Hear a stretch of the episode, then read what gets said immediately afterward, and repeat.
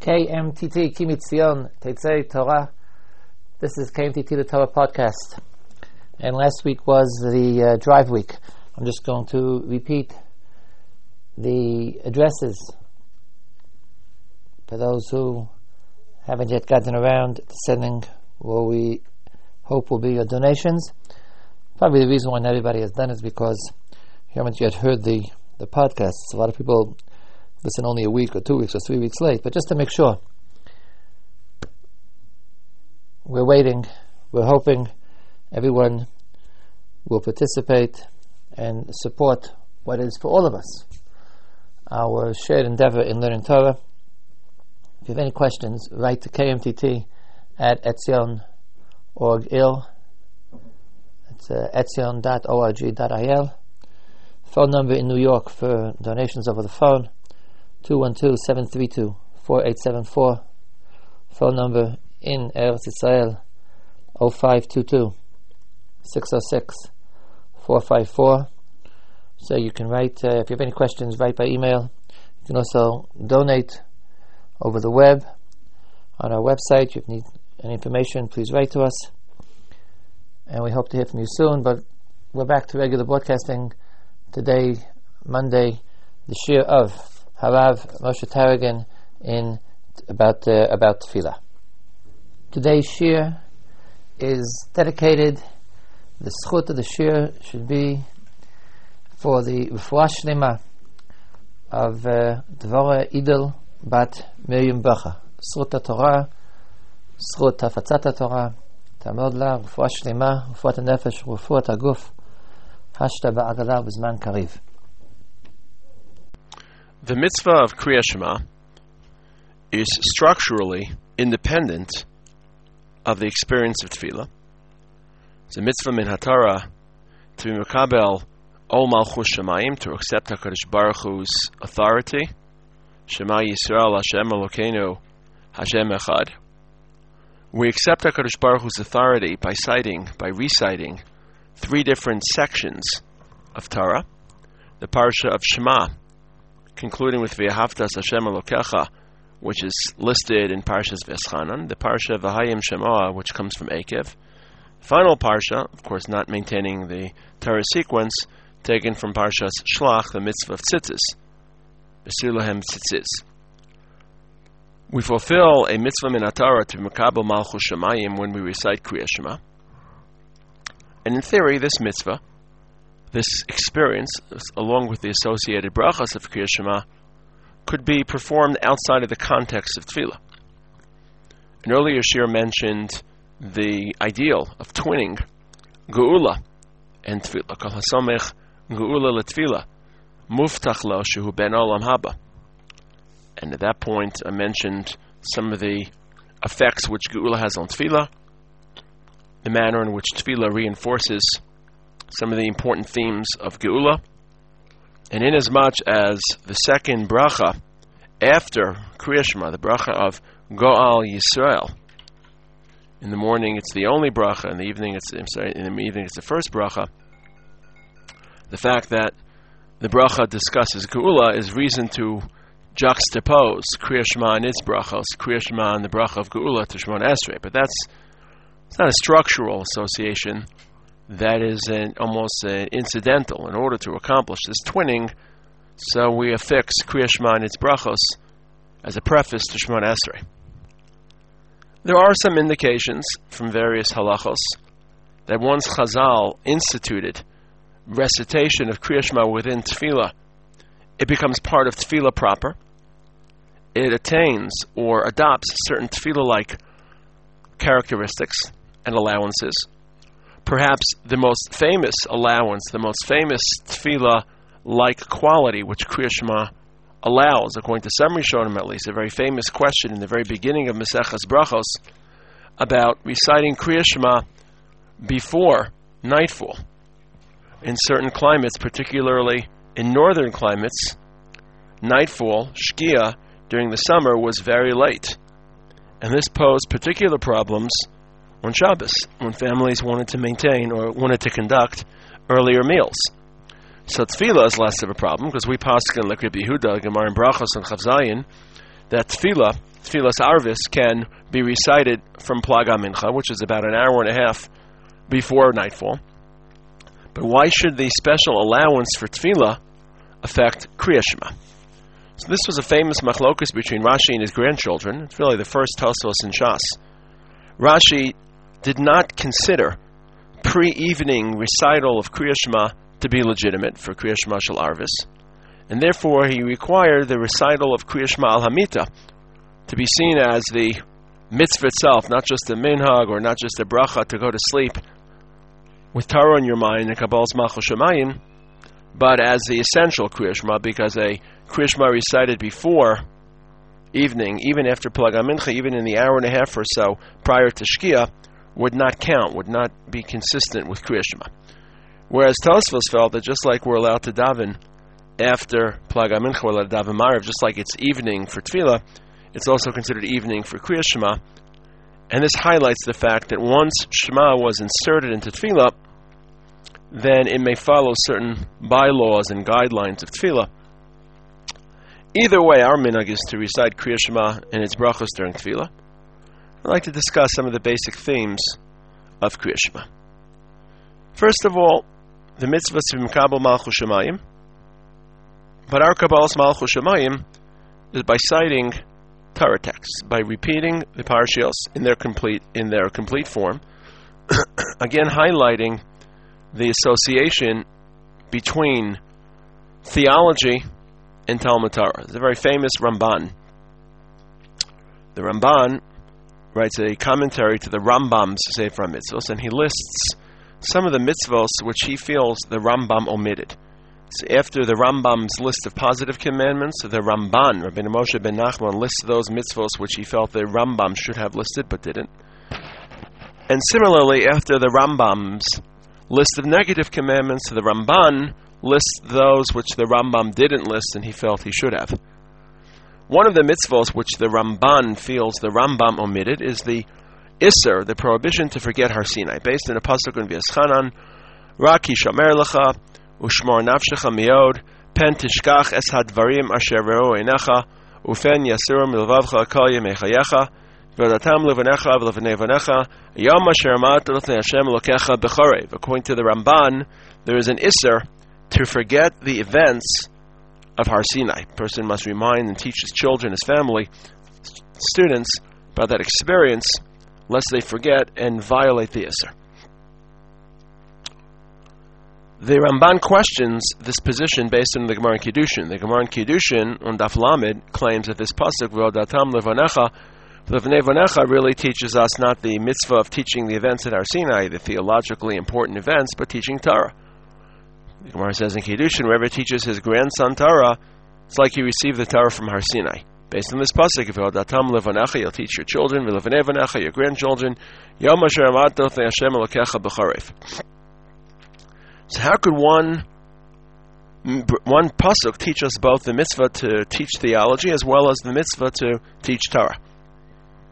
The Ramban responds, "Kemuna satara." He he. I don't have Ramban in front of me. He emuna. Satara Talmud Torah. Something the equivalent. Basically, the Ramban says that theology and Torah study are inseparable. Without Torah, you can't articulate Hakadosh Baruch Hu's will the human mind can't fully grasp the infinite and inscrutable HaKadosh Baruch Hu. So theology without Talmud Torah, theology without understanding God's revealed will, just a loosely affiliated system of values and beliefs, is empty. So the same pasuk that demands that we study theology, not just the event of that geographic location of Har Sinai, but the theology, that same pasuk logically requires us to teach Torah, because without Torah content, our theological experience is hollow. That same twinning between theology and Talmud Torah is quite evident on a daily basis in Kriya Shema. When we makabel Malchus Shemayim, we accept HaKadosh Baruch Hu's sovereignty, we accept it by reciting and actually learning Torah texts. It's a very interesting Raavad that highlights the employment of Talmud Torah as a medium for Kabbalas Malchus Shemayim. The Gemara in Brachos describes someone who is reading from a Torah. Let's say he's reading Parshas V'eschanan, and Zman Kriya Shema comes. So the Mishnah suggests that if he has kavana, he's yotze. If he doesn't have kavana, he's not yotze. But the Gemara quickly changes this, and the Gemara almost opposes the Mishnah and claims that even minimal levels of kavan, as long as a person is reading from the Torah, even if he doesn't have intent to fulfill the mitzvah of Kriya Shema, as long as he's reading from the Torah with intent to learn from the Torah. If he's reading from the Torah just to um, repair the Torah, just to look at the letters and make sure the letters, so he's not really learning, he's just sort of checking the letters, that's not considered a Kriya. But he's actually reading with intent to study, to, to comprehend, then he's Yotze. The Rambam alters this Gemara. The Rambam in Kriya Shema, Parak Beis, Halacha Aleph writes that you actually need kavana to be of the mitzvah to understand the words when you say Shema Yisrael to Mekabel Malchus Shemayim. But the Raavad argues. The Raavad claims that as long as he's reading in the Torah, even if he's reading to study the Torah, not to be Mekabel Malchus Shemayim per se, as long as he's learning Torah and he's not interested in, uh, as it were, rebelling in the Raavad's language against God's will, that would be counter, counter kavana. That would be to to re- remove or rescind the authority. As long as he's studying Torah, that constitutes a legitimate mindset sufficient to fulfill the mitzvah. The Raavad's basic point is that you can't separate between the mindset or the consciousness of Torah study and of theological acceptance. A person who's studying Torah is, by very definition, embracing HaKadosh Baruch Hu's authority, assuming the Torah is studied with proper intent, and to demand a different grade of kavan, as if there'd be some separate theological attitude or cognitive idea beyond Torah study. That's, according to the Raavad, the ultimate form of accepting a HaKadosh Baruch Hu's authority, studying his Torah. So the Raavad is an extreme manifestation of this identity. But the very fact that Kabbalas Malchus Shemayim is performed not through some general pledging of allegiance, through some general formula, but by citing complete sections of Torah. That highlights that association which the Ramban drew between belief in HaKadosh Baruch Hu and belief or experience of Torah. The acceptance of HaKadosh Baruch Hu's authority, interestingly enough, is performed by announcing to a broader audience HaKadosh Baruch Hu, certain themes about HaKadosh Baruch Hu, certain themes that perhaps I'll describe a bit later, the actual content of Kriya Shema. It isn't a self-directed or reflexive announcement, designation. Rather, a person is speaking to others. Shema Yisrael, Hashem Elokeinu, Hashem Echad on the one hand, in order for our acceptance of HaKadosh Baruch Hu's authority to be complete, there has to be a sense and a drive to spread it to others. When the Rambam describes Ahavas Hashem in Hilchos Tshuva, Perak Yod, he highlights Avram Avinu as the exemplar of Ahavas Hashem. Very interesting why the why Avraham is designated as the exemplar of Ahavas Hashem. So the Ramban describes, the Ramban in Parsha Shmos, in Parshas Yisro, excuse me, assumes that Avram's Ahavas Hashem was on display when he volunteered or he allowed himself to be flung into the Kivshan Aish because of his belief in God. He loved God so deeply that he was willing to be Moser Nefesh al Kiddush Hashem. So according to the Ramban, the definition of Ahavas Hashem is the willingness to sacrifice your life. That's an interesting question unto itself. Conceivably, one could claim that dead, de- or surrendering your life on behalf of Kodesh Baruch Hu is not an event of Ahavas Hashem, but of Yiras Hashem. In fact, at the at Har Moriah during the Akedah, perhaps the first and greatest moment of Moser Nefesh Akidish Hashem. So Hakadosh Baruch Hu sends a malach to tell Avram, "Ata yadati ki yirei Elokim ata." So it's questionable whether Mesiris Nevesh HaKiddush Hashem stems from Ava or Yira, perhaps both. But the Rambam, in his Sefer Mitzvos, when he describes Avas Hashem, speaks of Avraham's desire to share his knowledge, to inspire others, to proselytize V'es HaNefesh, Asher Asu V'charan. So now when a person is so in love with an idea, an experience, feels compelled, inevitably, almost uncontrollably, to share it. So it's, a, it's, highlighting not just our belief theoretically, but our passionate commitment to this system of belief. So we can't just announce Hakadosh Baruch Hu's unity, His exclusivity, the fact that He's our God to ourselves. We try to spread it to others.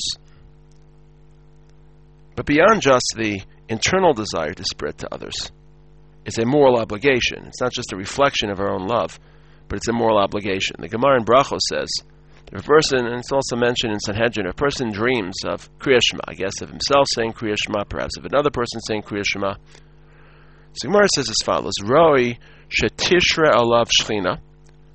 He deserves to have the shchina dwell upon him. He's that saintly, he's that accomplished. She'ein daro roi lekach. But his generation doesn't yet merit it. Now, one way to read that Gemara is that he deserves, but he's held back. Unfortunately, sometimes people's personal experiences may be checked based on the framework, the larger framework which they're part of.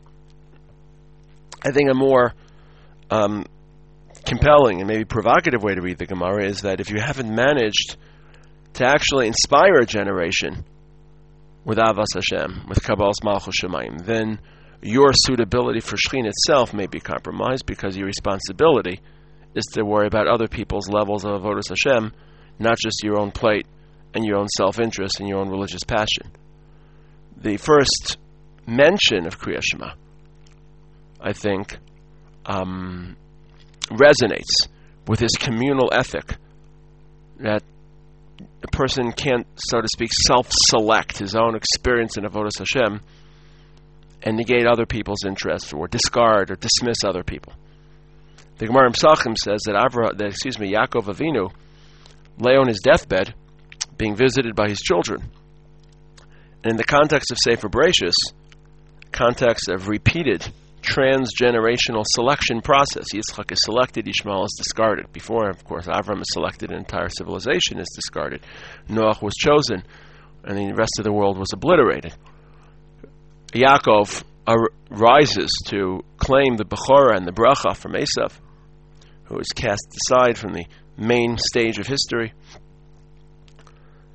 And Yaakov perhaps assumes, and perhaps assumed in the past, that similar selection would occur or even if he had a premonition of Kol Eila Shifteka, of a complete family community of tzaddikim, of, of people with historical future, he was still uncertain of it. So he turns to his children on his deathbed, and especially after the trauma of Yosef and the fissures within the family, and he asks them, Is everyone here a Yerei Shemaim? Is everyone here a, an Oev Hashem? Is everyone here an Oved Hashem? And they respond to their father, Shema Yisrael. They're actually now speaking not to the Jewish people, Shema Yisrael. They're speaking to Yaakov, and they're calling him Yisrael, his redemptive name, as opposed to his exilic name. The name of struggle is Yaakov. The name of triumph is Yisrael. They respond, Shema Yisrael. Listen, our Father, Hashem Elokein. We all commonly accept HaKadosh Baruch Hu's authority. Don't worry, this is a complete community of believers, a faith community we're all prepared to move forward and build Am Yisrael collectively. There won't be one founder, there won't be 12, or one could claim mathematically, let's say 14 founders if you include Ephraim and Manasseh, and as well as Yosef and Levi. Obviously, the magic number 12 has to be accounted for, but realistically, there were 14 people who then founded the Jewish people, the Jewish experience. The very setting of that first Kriya Shema is a setting not of personal religious affirmation, personal religious interest, but of recognizing, perhaps a recognition which was hard fought and wreaked havoc and exerted trauma on the trauma on the family, but the recognition that we have succeeded in inspiring each other, in retaining not only my own or our own personal interest in Avodas Hashem, but in inspiring it in others and creating a community of Avdei Hashem. And now we can generate not just a community or a tribe, but a nation, a people of Avdei Hashem, of Avas Hashem. So I think that Gemara in Brachos is a challenge, is a haunt.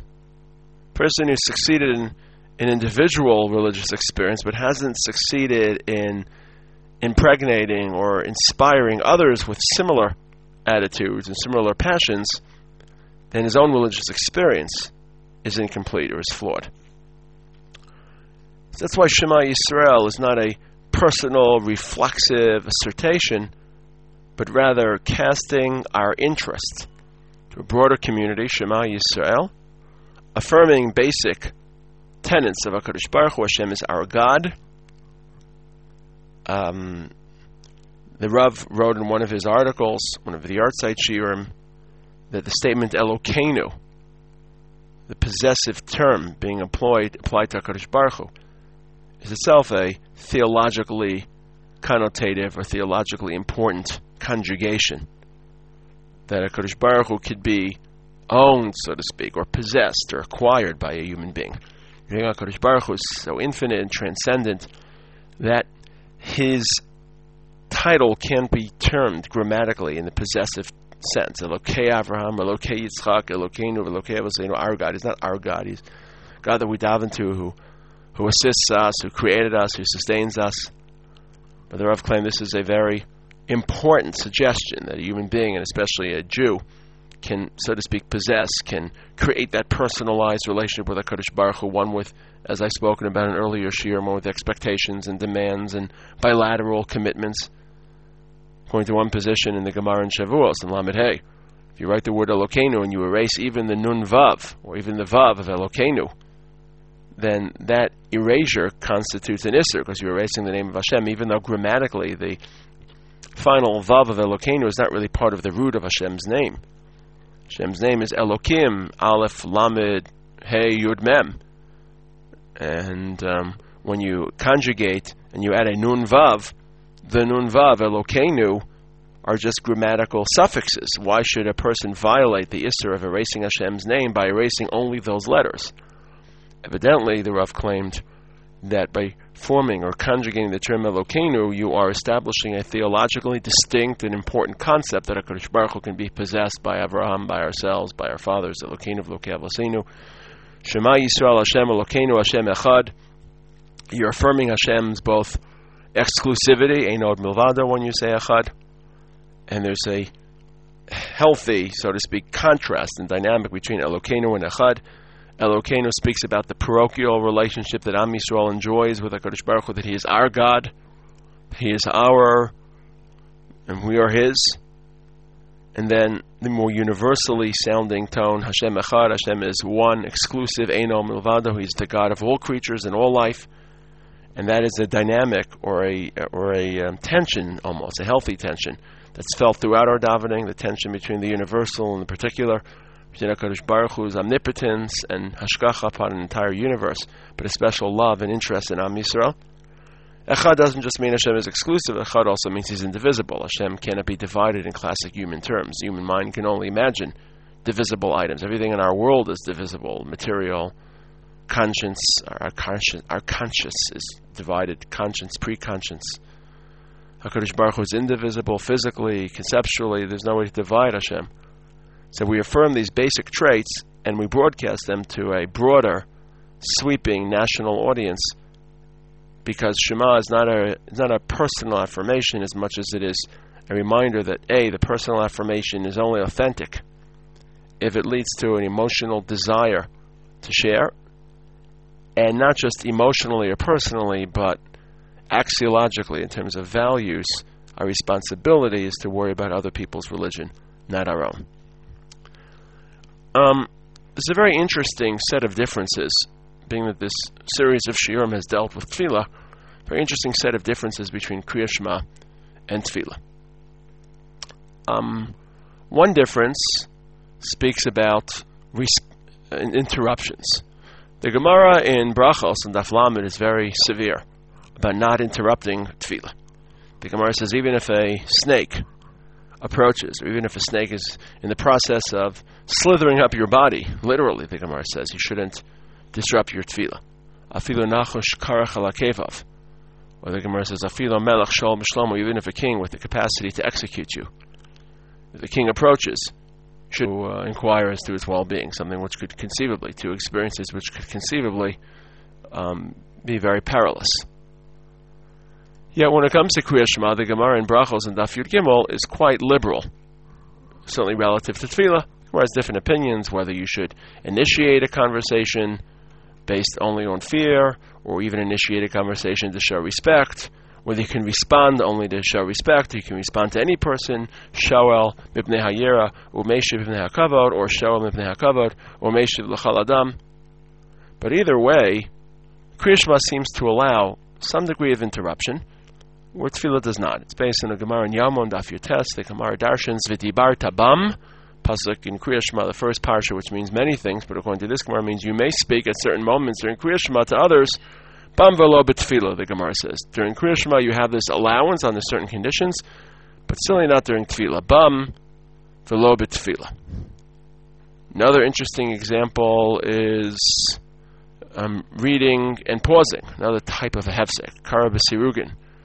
The Gemara says, Rambam quotes that in Kriya Shema, you're allowed to read and pause, read and pause, and you don't have to uh, you have to worry about the time which may elapse. Whereas when it comes to tefillah, if you wait, let's say five, six minutes, and the duration of your pause is long enough to allow completion of Shemon Esrei, then your Shemon Esrei has been disrupted, the continuity of Shemon Esrei has been compromised, and you have to repeat the entire Shemon Esrei. Um, all sorts of preparations for tefillah. Gemara in the beginning of Brachos, Daf the beginning of the, of the fifth parak of Brachos, Daf the attitude, the physical preparation, all sorts of preparations which the Gemara describes for tefillah, which don't seem to apply to Kriyashma. Kriyashma can be recited at any stage. Um, person who is in a physical condition in which he feels the stress of uh, of relieving waste, that can invalidate a tefillah, even though full kavana was focused on tefillah the very physical state of requiring waste relief may ruin tefillah, whereas it does not affect kriyashma. All of this and all these leniencies for kriyashma would seem to stem from a very interesting medrash. The medrash in Vayikra, Parsha Chavzayin, quotes the following example, the following parable. A king sends a document, and not just a document, but a document of of authority, of accepting his authority, a, a constitution, let's say, to the people of his kingdom. And when the subjects receive this document, they get up out of reverence, they pour, they pull their hair out of their head, or they take their hats off, or somehow they they're frightened and they stand at attention. They realize the severity of this expectation, as the Medrash says, "The karuha be'ema Uvayira, Bereses, Uvazeya. And they read the document with fear and trembling and, and formality, standing in an upright posture, either their heads uncovered or their hair pulled out, but some display of fear and reverence. Hashem says, I'm not interested in that level of strict rigidity formality. Kach Amar HaKadosh Baruch Hu Hada prosdogma didi, my document, my Torah, and particularly my Kriyashma. Lo hitrachti alechem, I did not oppress you. Lo amarti alechem shetei karan Kriyashma, I didn't demand that you should read Kriyashma. Lo omdim araglechem, you don't have to stand. Lo param es roshechem, not with your hair either uncovered or with your hair pulled out out of fear. Ella, b'shiftecha, b'veisecha, uvelachtecha, vaderech, uveshachbecha, uvekumecha. Hashem says, I didn't mean to oppress you, and therefore in Kriya Shema, when you pledge allegiance, when you accept my doctrine, Kadosh Baruch Hu says, I want it to be natural, almost casual. And therefore, the phrase, B'shiftecha b'veisecha, when you're in your homes, B'lechtecha b'derech, when you travel, B'shachbecha, when you sleep, Uvkumecha, when you rise, are meant to convey that naturalness to Kriya Shema and to presumably religious experience in general as evidenced by Kriya Shema. There's a natural, casual, familiar feel to Kriya Shema. Worried about the severance between religion and life.